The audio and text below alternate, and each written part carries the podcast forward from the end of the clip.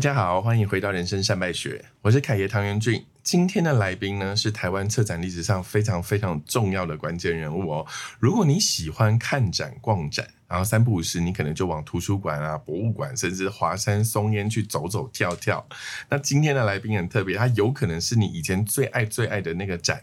幕后的推手。所以呢，我们今天就要欢迎是易多媒体的董事总经理林怡彪彪哥来，请彪哥先跟大家打声招呼。大家好，大家好。第一次看到彪哥本人，然后在刚开始沟通的时候，我跟彪哥说，其实我们中间有一个很好很好的缘分，我们有那个，其实我们是巨城董事长金芳姐介绍。为什么是介绍呢？因为有一次我们在乐普丁吃饭。然后金芳姐就跟我说：“哎，凯，我跟你讲，这个地方特好，其实环境优美以外，又是美食，然后就很容易，你知道分享一些很感动或暖心的话。然后我们就聊到了彪哥，是。然后那个时候呢，我就在想说，我好像有错身而过一本好书，因为彪哥的书实在太厚了。”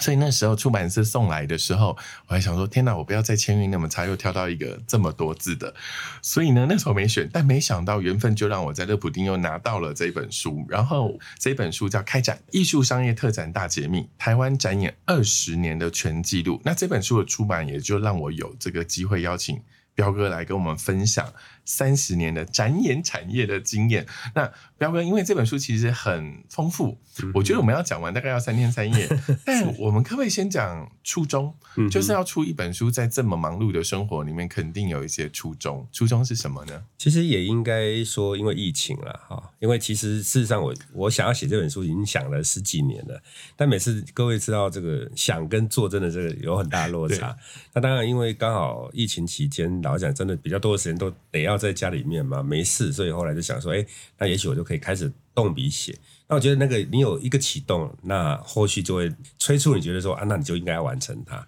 就是有个起点，你就会有个终点。那跟我们策展一样，那十几年前就想出这本书，然后终于在疫情里面，然后有有这些吸干。但为什么十几年前就想写一本台湾关于策展的书？是我我如果真要讲，当然我进入这个产业算比较早。好，所以呢，你要说这个产业呢，在二十几年前、二三十年前，事实上是没有文化创意产业的。是对，所以我我还记得我进这个领域啦，应该讲这个领域啊，应该是在民国七十八年的时候。对，所以距离对距离现在已经三十几。我希望我的读者应该有出生。有对对对。那呃，七十八年的时候，我是进到《民生报》。啊，是！如果您有点年纪，大概就知道《民生报》。现在听众都不想承认有听过《民生报》，有《民生报》非常大哦。那那个时候我进去的时候，《民生报》应该算是如日中天的时候。对对，在民国七十八年，所以我进了《民生报》的活动企划组。那距离现在已经也三十几年，那但那也是开启我进到这个领域的一个一个前面哈，因为我们那时候叫活动计划组，那其实在做什么呢？其实当时的老板，我的鲍老板是王孝兰发行人，是是是。那他的想法是这样，就是说他想要跟读者做沟通，那他就对，那他他觉得说，那读者喜欢什么样的活动，我就办什么样活动跟他做互动。对，那当时《民生报》是一个比较软性的报纸，嗯，啊，所以它有体育、有文化、有影剧，还有消费等等。那他就你喜欢体育，那我就办球赛；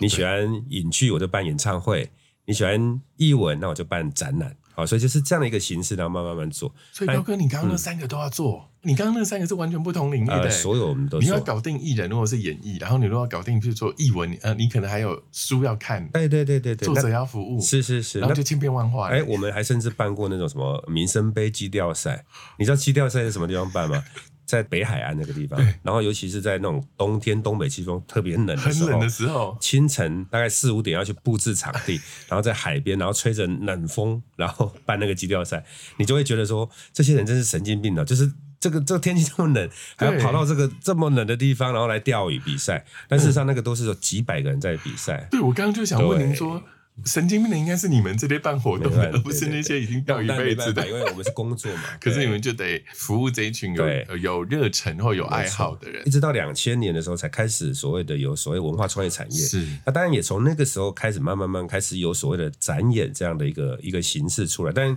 呃，在两千年之前也是有哦，但是它的密度没有那么密集。两千年刚好我在这个书里面就特别提到有一个展览，就是在历史博物馆的。兵马俑的特展，对兵马俑。那这个展览在在历史博物馆三个月去了一百零五万人，就是台湾大概有就是从那个时候开始，的人都去，对你赫然发现，就是哇，怎么这么多人看展览？是你如果一百万人来看，你收了一百万张门票，应该也不会赔钱嘛，哈。那但是那个时候也也是一个对我对我们来讲也是一个比较美好的年代，就是说，因为那个时候的报纸其实本业很赚钱，对，那很赚钱呢，其实老板并不需要靠你办展览来赚钱，赚，对，所以它概念上它是做做所谓的译文推广对，对然后服务读者这样的概念。是是，对，所以那个时候，其实我们办展览就觉得说，哎，反正老板挑了一个主题，那我们就尽力去做，那赚钱很好，赔钱也没关系，就报社出钱让报社赚钱，不对对对你看回看到现在，报社有多赔钱，啊。对对，但当然现在已经不能同日而语了。现在的报纸，不要讲报纸啦，媒体。本身都都是非常的辛苦。其实我们在早期在台湾就是这两大媒体哈，对联合报系跟中时报系这两大媒体的报老板基本上都很有理念，好，所以他们在赚钱之余，他们愿意再投入经费去办这些译文活动。在早期对于我们台湾的译文推广，其实有很大的一个一个作用。我一直在想，为什么是台湾展演二十年全纪录，但是彪哥其实有三十年的展演经验。对对，啊因为前面对，其实没有文创或者是没有展演这么专业的潮流出来，所以对变成是说你在这个行内三十几，哎，所以你你算很认真的，你就去算，哎，我怎么好像少了十年到哪里去 所以？我一直在想说，对一起公母丢嘛，然后我还对了很多人对给您的推荐序，然后我后来在掌握才知道说啊，我也是遇到刚刚彪哥本人嗯才、不好意思，我是三十几年产业经验，但这个商业艺术特展的这个年代在台湾是两千年开始。对，两千年开始。但你根本就是我们台湾策展史上面的活活字典历史啊活字活字典没有错。所以因为一本活字典哦，其实彪哥，你知道你这本书多少字吗？大概十万字左右吧。对，它多少是张图？啊？图我倒没有去挑，但是就是我会尽量去，因为其实这个这个书对我来讲，它的难度是在，就是说因为太久了。历史资料的收集，对，时间很长。那对我来讲，说实在，你你尤其知道，就是五十几年、五十几年次的，基本上这个时候脑筋都不是太好不，要不要这样说，不要常常会。断片啊，就是会 常常会忘记，所以我就得要花很多力气去重新再往前去推，然后，嗯当然以前很很多过去的资料，其实有时候找不到了，对啊就得要找以前的同事啦，还要问说，对哎，当时这个事情是怎么样是？谁处理？的对对对，所以花很多力气你。还花很多时间考据哎。对对对，当然。然后我觉得最难的要出一本跨越十年、二十年以上的书，其实最重要的是我们那时候那么忙，谁会拍照啊？没错没错没错，还好你做策展，对对所以在策展那个表面上面的照片其实应该是很多的，嗯但是有可能是那个工作画面是少的，或工作资料的流程是少的，所以。这本书之所以珍贵，就是他连考据学都做进去了，应该也不可能出第二本了啦应。该很难，应该对，因为。从这个行业的起源嗯，到茁壮如日中天，到现在百家争鸣，到甚至可能都会觉得台湾市场可能越来越式微，因为整个亚洲都在蓬勃发展，所以这本书可能是台湾唯一一本可以集结从零开始，对，所以到高潮。所以我们多同业就在讲，就是说，他们当然开玩笑讲讲说，哎，这个书会不会是断代史啊？啊，就是因为我们在台湾的这个所谓的展演这个市场老实说，现在碰到一个很大瓶颈，也刚好因为疫情的关系，是，但疫情对展演市场影响是非常非常巨大。的，但是现在疫情过去了，好像又没有恢复到原来的荣景。对。其实我们在观察，就是说，它在疫情前，事实上在台湾的展演这个领域，其实它的市场好像感觉上慢慢在衰退当中。一方面就是我们现在的我们的出生人口也越来越少嘛，对。那看展在台湾是基本上是比较年轻族群。是。但这个年轻族群这个递补上来没有那么多，对，所以它理论上越来越少。那再再加上现在可能很多民众现在出国的几率比较高，所以打开，对，所以他他很多东西他都可以到国外去看，对。哦，没有一定要在台湾。哦，所以很种种因素来，再加上网络网络时代的来临，然后现在的年轻人基本上都在手机上或在电脑上面嘛，对，没有所以这个错种种很多不利的因素造成，对，我我觉得真的就是也要有彪哥领路，才能看这些一路走来这个策展的人生。大家如果有幸看到这一本书哦，其实它里面有二十二个不同的实例，其实是是其实是彪哥三十年来，然后二十年展演经验里面那些例子。那除了大家看到实例里面的那个照片也很精彩，嗯所以如果你真的喜欢看展哦。这本书你可以买，因为这本书真的也是一本展。就是如果你真的说台湾策展二十年的历史的一个缩影展，嗯这本书很值得，因为十万个字帮你把这个中间二十二个展，你可以一次看完二十二个展的里面那个精髓。是因为我个人喜欢看展，所以我觉得最好玩的事情是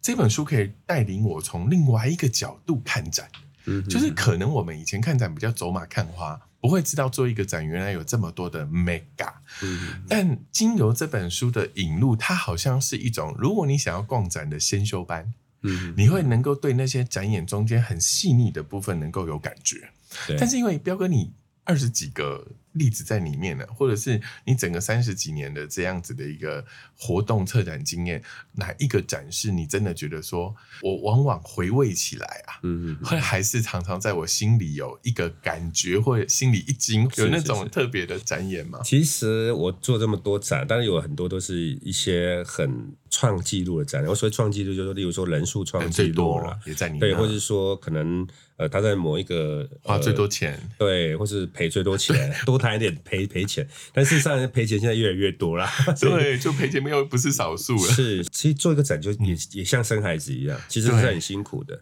对虽然现在市场不好，但是我们其实一直都很希望能够继续做嘛。对，所以你看，我每次都很痛苦，因为每一个案子你都要花很多的力气去解决很多的问题。对啊，所以就是说，书里随便一翻，每一个案子我都可以觉得说啊，这个案子当时对我来讲问一个人最痛苦，他可能都觉得都很痛苦，都很痛苦。对对。有可能苦过又又又不以为苦，所以你就是你现在又在做新的，其实也是自讨苦吃的，没错没错性格但是你如果真的硬要硬要问我的话，其实我个人最喜欢是一个普利兹新闻摄影展。是，我也喜欢那个，你也喜欢这个展？那那这个展我们在台湾做过两次，是其实我们去年做过八十周年的特展，对那我们在十等于十年前就做了七十周年。对，一般是这样子，我们内部当然都会内部的评估，嗯调查那评估完之后呢，呃，同事会跟我讨论，觉得说，哎，这个展值不值得做？是那这个展是我的同事大概都不赞成办的，不是内容不好，而是说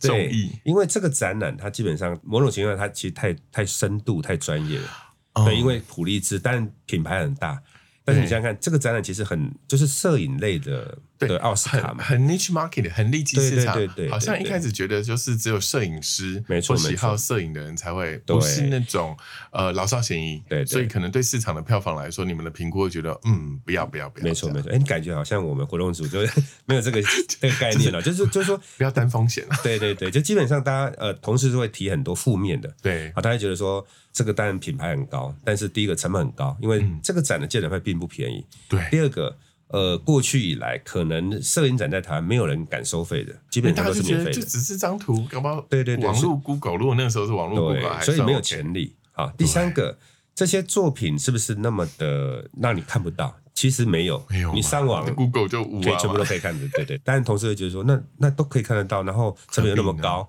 怎么敢做？但是当时我的想法当然是一方面是我觉得说这个真的品牌真的很好，第二个是因为我们当时我是在一个媒体集团里面，那我做这个案子对我们集团本身其实是有加分作用的，是是对是，因为那表示你这个集团的这个层次很高，你才会办普利兹嘛，因为它基本上它就是原作来台湾了哈，对。对，所以呃，我觉得很不容易哈，一个时间可以看到一百四十几张的原作，所以当时我后来还是觉得独排众议了，我说我觉得还是要办，但没想到说，哎，赌下去还真真是，您您那时候负担的是一种票房的风险跟对。集团形象的承诺嘛，因为我们想要往上再上一级。对但在这个过程里面呢、啊，嗯你有另外会觉得它让你印象深刻的筹备过程或结果吗？这这个展览其实当时策展啊是一个美国老太太，是，那她当时要求的是要在一个专业的美术馆里面办，但是比较懂得这个领域的人就知道，我们如果在台北，你要找到一个专业的呃美术馆并不容易，因为或许大家说那北美馆了。但问题，北美馆它不见得会愿意跟我们这种策展公司合作，对因为北美馆它都自己策展，对你需要档期不一定人家配合得起来，所以其实不容易。所以我们最后我们就说服，希望说服策展说，那我们去华山办好不好？太太说：“Let's go，我们去华山。结果老太太说：“你怎么叫我去一个仓库去办展呢？”哈，但对他们来讲，文创园区概念上它就不是一个专业专业的场馆，”对，那我们就一直不断的说服他，所以后来他勉强答应。但是他来的时候，其实他看的并不开心，他说：“是啊，竟然是这个没有温湿度控制，然后就是一个一个所谓的老旧仓库改装的一个展场。”那我们就一直说服他说，我们会把它布展布的好。结果后来我们整个开展之后，其实他是很开心的，因为他他觉得说我们把一个这样老旧的空间，然后做的也很是专业的一个感觉。对，所以他后来在我们去年做第二次的时候，他主动说可不可以还是到华山去办？对，因为我我们当然也去说服他说，因为华山是台北年轻人喜欢的地方。所以我们希望我们能够去跟这些年轻人能够有有对话，所以你在这个空间会有更多年轻人来。哦，所以其实有时候就是一个说服的过程了、这个展览办了之后，我觉得很开心的。一方面也因为它的人数超出我们的预期，哈，因为第一次来的时候，其实三个月有十七万人来看，而且都是买票来看。对，啊，像我很多朋友，他是出来对哭着抱着我说，他非常非常感所以动。你在策展期间都要站在门口给人家抱，那我那我我也很开心嘛，因为对对我来讲就是说对，其实你你知道吗？就是有时候我们在做一个展览啊，当你测完然后把它推出来，然后你有时候你看着排队的人潮，要为了你策的展览来排队，然后来看，就是一种满足感排。队来看你对对对你生的小孩啦，真的 真的有多漂亮这样，像像零八年的这个米勒画展，是那平均一天有六七千人来排队，那个是一个感性，是觉得哇，真的很感动，因为我花了力气，然后大家很肯定，所以愿意来。然后那个理性方面就哇，一张票又进来，一张又票又进来，我跟大家讲的彪哥不是这种人，彪哥刚刚跟你们说他在数钞票那段，应该都只是一个表面。我觉得他那个状态应该是说：天哪，六七千人在这边排队，我可能还要想一下我的团队能不能吃饭，他们能不能轮班。我觉得彪哥是一个很温暖的人，因为。我觉得做策展、做活动，如果又要去做一些国际的腰展，其实这些东西必须要用一个感性的灵魂。嗯要不然，如果你很理性，只是去评估这件事情我，我能不能赚钱，那就不会有普利兹，没错，没错也不会有那些你觉得对台湾来说很重要的展，嗯因为票房在那个时候其实多半来说已经是这一阵子很长期的努力，在最后其实大概就已经定局了。是那当然有一些风险会发生，譬如说我们遇到台风赔了一大笔啊，对对对这些东西那就已经不可抗力。所以我觉得会愿意做文化的人，一定是起因于他有一颗温暖的心啦。嗯所以温暖的心有时候还是会被伤害。就是譬如说，刚刚彪哥讲了一个很好玩的例子，就是让你进来的是这个兵马俑。嗯其实兵马俑也让彪哥有一点压力很大，是因为我看的书里面讲了一个例子说。网络那个时候在兵马俑的这个策展里面谣传说这些兵马俑都是假的是工读生假扮吗？因为你在书里面的篇幅其实是写在一个备注里面，然后我看到那个东西，可能我自己本身做品牌公关或危机处理，所以我会觉得说这个太有趣，那我要怎么跟大家说它是活的？不是不是，嗯我要怎么是真的真的？对对对对对对嗯所以那个时候你有为这件事情，就兵马俑的这个谣言的事情做哪一些的调整？又或者是说你在那个部分，在这个谣言里面，有为这个展带来什么样子的实质的损伤吗？其实还好啦，因为像真正会这样讲的，毕竟是少数了。对好，那有时候呃，我们做久之后，我们当然对这种事情就一笑置之。对，就那时候你才刚对，做，好，那那我可以提几个点，可以让听众也可以去参考啊。就是说，你假设你要去确认说它到底是不是真机，所以说，例如说，呃，兵马俑这个展览，是好，那它的挂名主办单位是谁？如果说他今天挂名只是十亿或是联合报，哦你会说啊，那他是一个他是一个商业团体商业团体嘛？但他如果他挂的主办单位是故宫，是历史博物馆。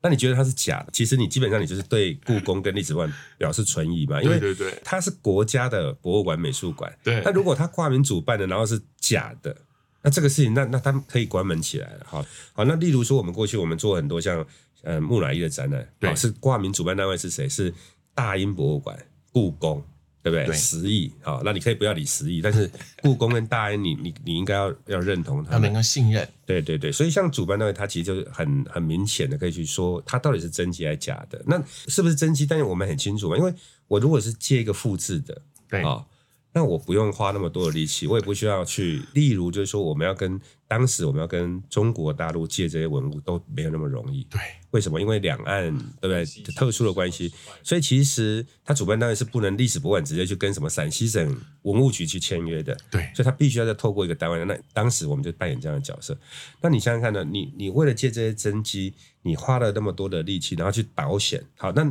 保险公司也不可能那么傻，就是他去保，花了那么大的力气去保个假的，结果你真的掉了，他还真的被你真的钱呢。对对对，那所以真的是基本上是不大可能的。那当然就是说，在这个过程里面，呃，你也不要觉得说好像就是说，哎，那会不会被调包啊？对其实他们也曾经发生过借到其他国家然后被调包的情况。是，对，所以有很多我们认为不会发生的事情，事实上很难说。所以为什么我们在提，就是说很多出借单位啊，他借文物给你，或是他借这么重要的展品给你的时候，他也要知道说你这个主办单位是谁，不是你付得起借展费他就借给你。我就敢给你耶。对，因为回来是别人。对，因为回来的不知道是什么样的状况。为什么？因为兵马俑啊，你现在你到陕西，兵马俑博物馆附近，周边所有都在卖兵马俑啊。嗯，那那个兵马俑一比一的很多啊。对，那它跟在博物馆里面的兵马俑长得，说实在也长得一也是模一样，蛮像的也很像，而且是当地的土做出来的。对 只是说一个是几千年前做的，几个是是现在现做的。在做的。对，但是这个基本上是很容易分辨的啦。对啊，你还是有一些仪器呀、对能够去分辨，所以它也算是你在那个兵马俑这个启迪之下的另外一个小收获。是我我跟大家说，这本书的最后有一个章节谈那个危机意外的这件事情。那呃，可能跟我们现在也很像，就是有几个例子，就是这次彪哥提了一个风马秀，就是那个。上空秀啦，对，对对然后因为它尺度很大，所以很多的部门就会去关心。嗯然后另外一个就是我们今天其实本来可能会有台风警报，但我们的台风就是最多就 work from home 或者是放台风假。对对彪哥而言，那一次的台风警报却让你造成几千万的损失嘛？我相信你现在应该遇到台风警报都很紧张，以及刚刚我们其实有谈到一个 COVID nineteen，对它就让全球的这个策展的部分哦，真的就是一片倒。那对应这一些，我们刚刚谈到，比如说气候或者是政治环境，但实际上策展比较偏向于一个人的工作。不论是我们去借展，中间沟通的一定也是人，或者是在展演的现场，甚至是消费者，其实都是人。嗯就是我想问一个有点不负责任的那种大灾问，就是说，彪哥，你觉得是环境跟气候难搞，还是人比较难搞？呃，应该是说环境跟气候有时候我们无法预测啦，或是对说对对，人都有一种赌的赌的成分坚。强，对对对，当然我现在我也在在研究所兼课，是有时候我也会跟学生讲，就是说不要赌。我所谓赌，就是说嗯你去跟老天赌啊，哦，不要跟老天赌不要去。跟老天赌，因为你你无法没有预测，有办法扭转这个天气嘛，对那所以你不要赌。那但是但是这个很难啦。呃，我我举一个例子，例如说你刚刚提到，就是我们之前做过一个 Tomorrowland 一个电音 party，对，它是一个户外的，那他也没办法延期，为什么？因为你有国外的 DJ 要到台湾来，然后必须要跟国外连线，对，那所以它是一个时间必须要连线嘛，同时，所以他不可能就说啊，你你今天你知道，哎，可能台风预期要来了，那我就 delay 下个礼拜再做，他是没办法，所以你只能决定说要办还是取消。对。那你当然你就会有赌的成分，就说啊，我怎么会运气那么不好？怎么好像台风要来？但是有可能他不会发布所谓的陆上台风警报，风警报，就是也许台风会来，但是因为你知道那个户外的那种电音趴，对下雨也无所谓，对不对？因为更嗨，的啊，对对对，但是当他如果宣布停班停课的时候，你就不得不取消了。所以当时你就有一个赌的成分，就觉得说，那我就赌赌看，我赌到赌最后嘛。对，那但这个赌我们当然有很多的分析嘛，例如说，因为当时在在媒体里面，我们也去透过什么中天电视的这个气象专家去了解说可能性怎么样，或是说我们去问，我们当时是要在高雄办，所以问了高雄市政府的高层说，哎，目前你们掌握了天后的状况，其实事实上我们还是有去做这方面的 survey，嗯，但是最后的结果的答案都告诉你说应该不会，所以当然就赌了吧。你有对综合很多因素，你就赌下去。赌下去之后，当然最后没有赌成功，因为他就是进来，然后就对宣布停班停课。对那这个当然就造成很大的亏损。对，那所以对我来讲，当然是一个很好的一个教训不啊。跟天赌，不要跟天赌，必须要取消，很痛苦。但是对啊，你没有取消，但你你赔的更痛苦哦你赔的更多嘛？更大哦这样子。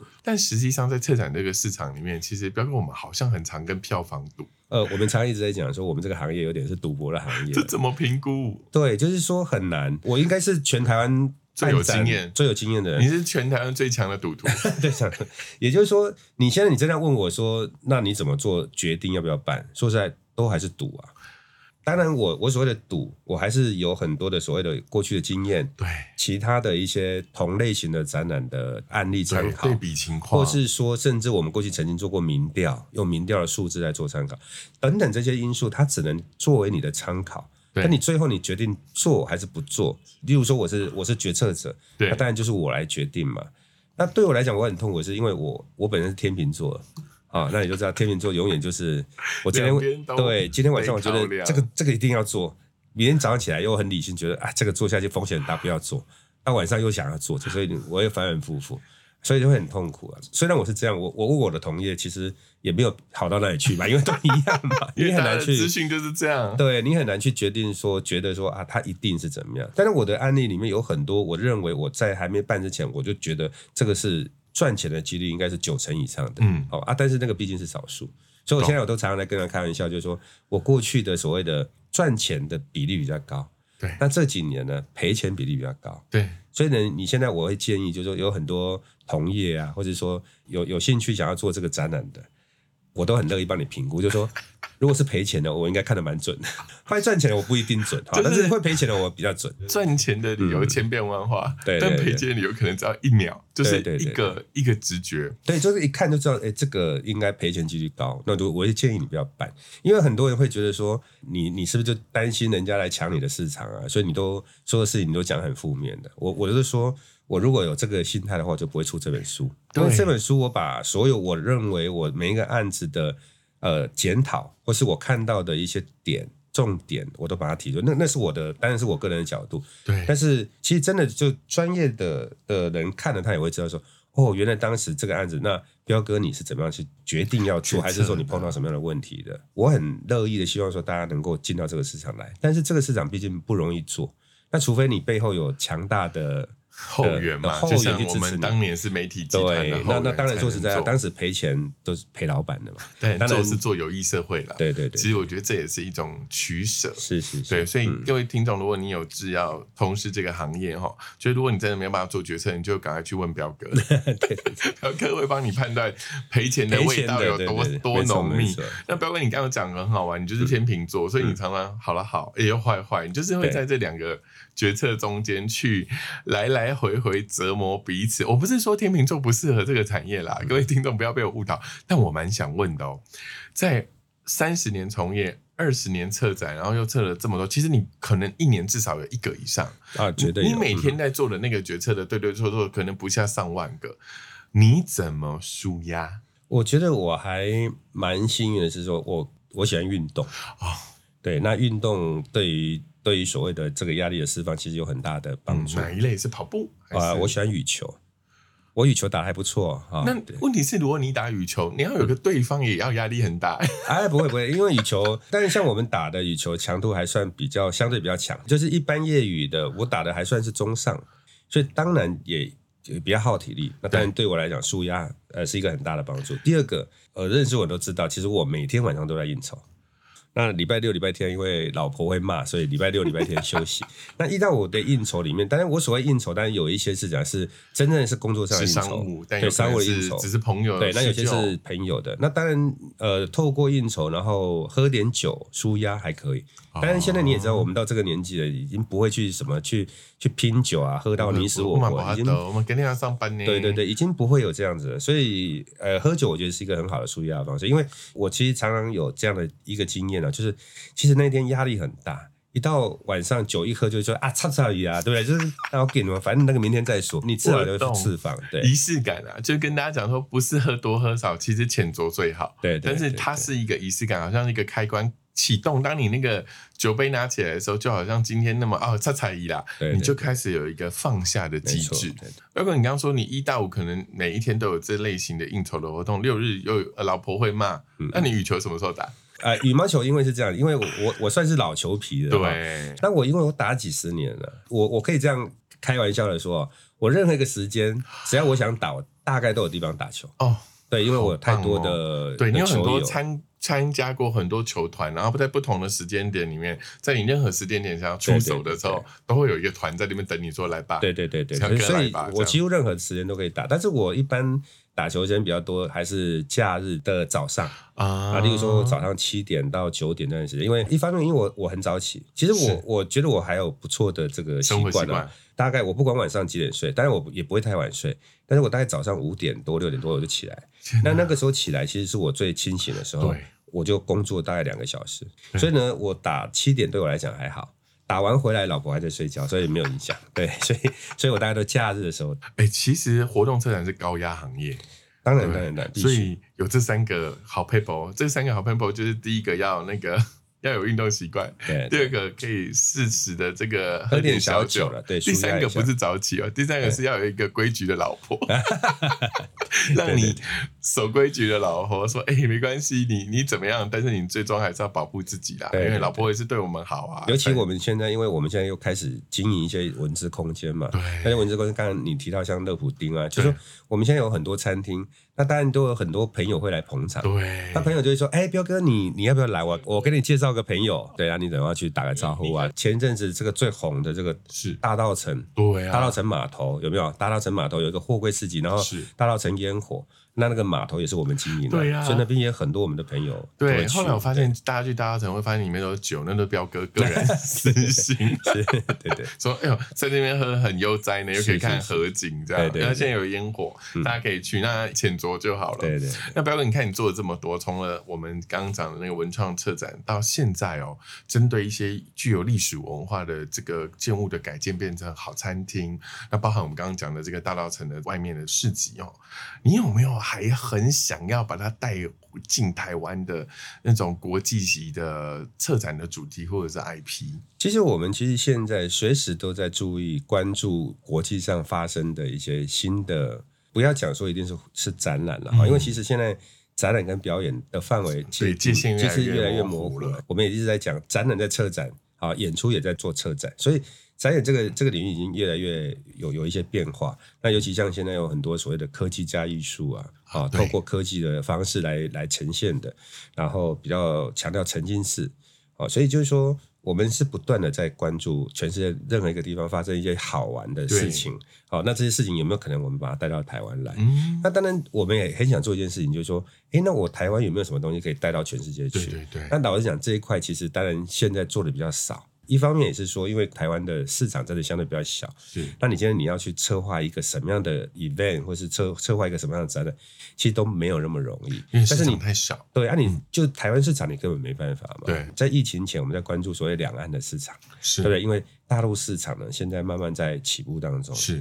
那当然，因为疫情之后呢，就又又有点停滞掉了。嗯哎、现在疫情过后呢，又发现了一个新的市场，就是东南亚的市场慢慢也起来。我举个例子，像我们才刚做完这个呃日本的一个动漫叫《鬼灭之刃》的展览，啊是，这个展览做完之后呢，其实我们就卖到东南亚去。嗯，哦、像所以，我下礼拜我也到这个香港，就香港的鬼灭之刃展也要开开展。呃，你会赫然发现，就是说，哎，现在这个整个亚洲的市场，慢慢的，但是，我所谓亚洲市场就是扣除掉日本跟韩国啦，嗯因为日本其实人家比我们更先进了，哈，我必须要这样讲，所以他也不需要我们去卖展给他们。嗯。但是我我们如果把范围限缩在大陆市场、东南亚市场，其实也很大。嗯，对，所以也就是说，我们现在的逻辑上啊，就是我在国际上拿了个展览，可能我不是只拿台北一站，而是拿三站、五站，就然后拿了一个可以亚洲对亚洲的一个巡巡回的一个权利对对不对对，那会渐渐往这个方向想。那当然更期望的是说，呃，现在台湾的所谓的科技加艺术，其实呃这领域的这些这些艺术创作嗯者，其实表现也不错。对，那有没有机会慢慢慢慢能够策划一个展览，然后去卖到全世界去？国外，对，这个也是我们很需要努力的哦，对对对嗯因为其实之前也很多人质疑说，啊，那你们实际都是做国际的展，你们为什么不把台湾带到国？我说我们也很期望啊，但是你要有好的内容嘛展览要卖到国际上，这个内容是大家觉得非常非常厉害的。对，那你如果没有，你老是只是为了台湾要卖出去，那那谁要买？嗯，对不对？就像你国际上不好的，我也不会买我也。不会领啊，对对对对其实很像，就是如果听众们对这个一段是很有感觉的，我跟大家讲，可以看就这本书里面在谈那个颠倒屋，嗯哼，就是彪哥其实这次在这个书里面把整个颠倒屋的脉络拉出来，但其实相对较比较可惜的就是。这个颠倒屋不是我们第一个创的，对所以相对我们没有这样子的一个商标或者是抢先权。对对，可是我们却是在颠倒屋里面做的最扎实的，是是是。最好的，它就会成为一个先天比较不足，但后天我们又很努力的案子。所以如果回过头来，在台湾里面能够配合我们的科技岛，对。或者是未来的 AI 或 AIoT 的种东西的结合，或许我们可以有一个能够卖到全球的一个策展的主题嘛，是是对不对？是这是我们的期待。好，然后我们刚刚回到一个很好玩的点，就是就像你是想要把很多东西传承。才写了一本 十万字的书，嗯我还是要帮大家宣传一下，就是这本书很有趣，就是我们来讲一下这本书，除了有这个满满二十几个的实例以外，我觉得每一个地方散见的有五十个 tips，嗯，然后那个 tips 很有趣诶，你知道 tips 有时候感觉比较像小哼，可是你有的 tip 很大欸，对对 就你，的 tip 是那种我看到会吓到，说这个人怎么会把 tips 写的这么的精准到深入都可以制成一个章节。我记得有一个 tips，你写那个关于策展的宣传，嗯有要跟不同的单位还是媒体沟通的那个是写的非常好的。我们看这本书到最后的时候，我觉得大家如果以故事书的角度去看，前面其实是很故事书，可是到后面我你有一个章节是这样，我我有避免说我要把这个字讲得很清楚，叫做是。针对商业译文特展的分工与预算。嗯哼，有一个专文哦，大家如果去看，然后它是一个整理的很干净，干净到那个时候突然觉得那很像彪哥的博士论文。就彪哥你有这个，然后另外一个更好玩的好处是，大家知道吗？其实彪哥的最后这个章节有一章叫做展览活动。预算收支表，嗯，巨细靡遗。然后我老花眼，我已经跨博啊，我只是在想说，怎么会有人这么挖箱底吗？就是好像有些人有些人出书或者是什么，只是想要写写皮毛功夫。彪哥这本书，我觉得你那种传承的心念是很很大的。如果别人要笑你是断代史，我可以接受了，因为真的就是一个一个一个时代的告别了。这真的只有当事人是说嗯告别，我们不能是讲我们真的很希望这个市场能够有更多呃更好的、有新的年轻人一同参与。嗯那彪哥，你有没有想法说，你现在书已经你知道大功告成，因为你一定是想传承嘛，你真的没有想要让他告别式啦。所以在基于传承的立场，你有没有哪一些心底话，或者是哪一些想法，可以跟下一批那个所谓的新鲜的肝对对对，这一群人分享的？我写这本书其实我还蛮贪心的哈，就是说我希望就是说有一些是看热闹的，就是哎，我我过去看过展览，那我也好奇，就是看看你们你们在玩什么把戏，你们怎么样去去把它做出来，就看热闹的啊。那所以你可以看到很多我们呃做一个展览的背后的很多的有趣的事情，嗯或是我们要解决什么样的问题。那想看门道的。那我也希望，就是说，你可以在这里面能够真正可以知道就，哦，原来是这个这么回事。好，那所以不管我是到我到所谓的研究所去去兼课，然后我在几年前去成立了一个协会，这个协会是中华展演文创发展协会是。然后我研究所念的是非营利组织，我就是一直在这个这个领域里面嘛。那我我觉得我很幸运，就是说，因为我跟到不错的老板，好，就例如说我民生报的王孝然发行人，你看我在联合报写二十年，然后我后来又到中时，哈对，中时这边十几年，这三十几年来，我们所谓的媒体集团给我很多的养分啊，我才有机会去办到这么多好的展览嘛，嗯是不然我一个人的力量是不可能的。所以我当然也希望，就是说，那我既然我在这个领域这么久，我也很希望，就是说有更多有志青年能够投入到这个领域，因为你要有人进来，这个产业才能继续发展。是好，不然这个产业已经越来越不好，那它最后只会凋零嘛，就最后它就不见就了。苦差事没人要做。对，那然后以后我们就觉得很可怜的，就是说啊，那我要看一个特展，都要跑到别的国家去看。我觉得我们在这个领域这个努力了二十几年，我举一个例子，像大英博物馆那个时候来亚洲巡展，它可以选择三个城市，它选的都是什么？东京、首尔、啊台北。过去是这样，但是慢慢慢慢，以现在这样的发展下去，台北慢慢就会被边缘化掉。对，所以我我有这样的想法，希望说更多人能够能够关注我们这个产业。那因为他看了这个书，也许他就产生兴趣，因此他就投入到这个产这个产业来。所以其实我常常我有时候去演讲的时候，我的同事啊跟着我去，他们都觉得很紧张，他们就觉得说：“哎，那彪哥老师什么什么东西都都讲出来。”他们都会觉得哦我好像口无遮拦嘛。不会不会不会。但事实上，其实对我来讲，其实我不是口无遮拦，而是说我觉得没有关系啊，让大家都知道。我觉得您要透明一点，因为您说的那些事情，可能都是他未来在这个产业里面没错，没错。会遇到的。过度美化没有好事，对，或是说他们会觉得，哎，有很多是商业机密。我觉得商业机密过去就是历史，你不可能就是你下一次一个新的案子，你就还原是要用旧思维，对你用不可能嘛思旧思维，或是你用原来的所有套用进去，就表示可以成功，其实是是不不可能的。能的。对不对，所以我我没有那么的担心，就是说让大家去知道我们这个产业的美感，或是说我我的逻辑我是怎么样去做一个一个展览出来的。因为你也知道，像我们去兼课啊、那个终点费很低嘛，哈对对对但是我常常在讲说，那我根本去教书赚不了钱，至少、啊至少学生要买一本书嘛，哈。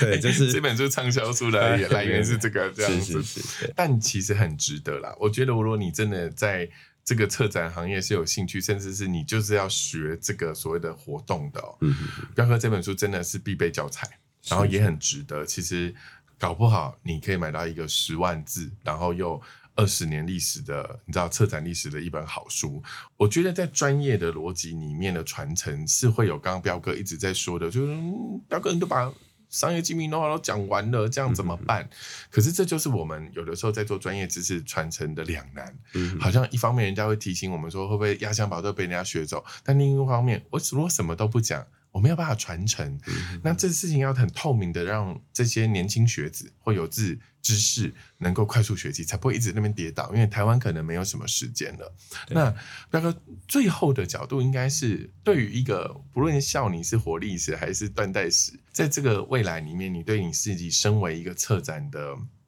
他们叫你策展百胜王，嗯哼。哼 我叫你策展活历史，嗯哼。你对未来你的这个未知的部分还有什么规划或期待吗？呃，我们现在已经不属于任何集团嘛，哈。那当然，我们背后有很多的股东支持我们了。那这些股东里面，当然有很多像我的前老板，我两个前老板都是我的股东，好好，就是联合报系的老板跟对跟中实的老板。那但我觉得对我来讲，其实呃，我心里面是很感动的，就是因为这些老板有看到我的努力嘛，所以他愿意在我离开了他们之后，他还愿意拿钱来支持我继续做这个事情。我心里面其实我我一直对于所谓的李国修老师的那句话，其实我是一直、一直对我来讲影响很大的。他就说人一辈子啊做好一件事就功德圆满了，所以我一直就把我在文创产业这个事情当做我这辈子最重要的一件事，因为我也不会做其他事情。是。对，所以我当然希望就是说，在这个领域里面里面能够继续能够能够发展下去。我们现在公司也计划哈，希望能够二零二六年能够 IPO。那 IPO 的目的也是希望就是说有更多的资金支持我们，然后让我们做更多更多好的展览。那即使现在展览市场不好，说实在话，我一边哀说都赔钱赔那么多钱，但是你看我还是继续在做展。对对，就是说，我觉得展览是我们十亿这家公司的灵魂。对我不能只只赚钱而没有灵魂。对所以我还是很愿意的继续做哈。所以其实我现在现在也在谈，例如说后年一个又是一个国际大展，然后那个那个成本就是那种七八千万成本的，但是你看。我都知道说啊，这个很难做，但是你看，我还是一直很努力的在联络，对啊还是希望能够把它做出来。所以就是说好的展览，我到目前为止，只要我的能力范围可以的，我都不愿意放过了哈。所以我懂我只能讲，就是说，我们还是不断的去做，因为很多人讲说，那你什么展都做过，那还有展可以做吗？事实上，展是没有没有止境的，太多太多了。所以我们很希望能够再把全世界没有来过台湾的更好的作品都带到台湾来。好，然后继续能够往下走，所以这个是我的使命的。那当然，说实在话，因为我们现在毕竟不是一个大集团在支持我们，那我们的资金也有限嘛。那我也常常在讲，就有一天我们烧完了，然后钱烧完了，然后也没有更多的股东愿意支持我们，那当然就是就是我退休的时候了。我觉得彪哥刚刚讲几个重点，第一个我还是觉得策展是一个集众人之事，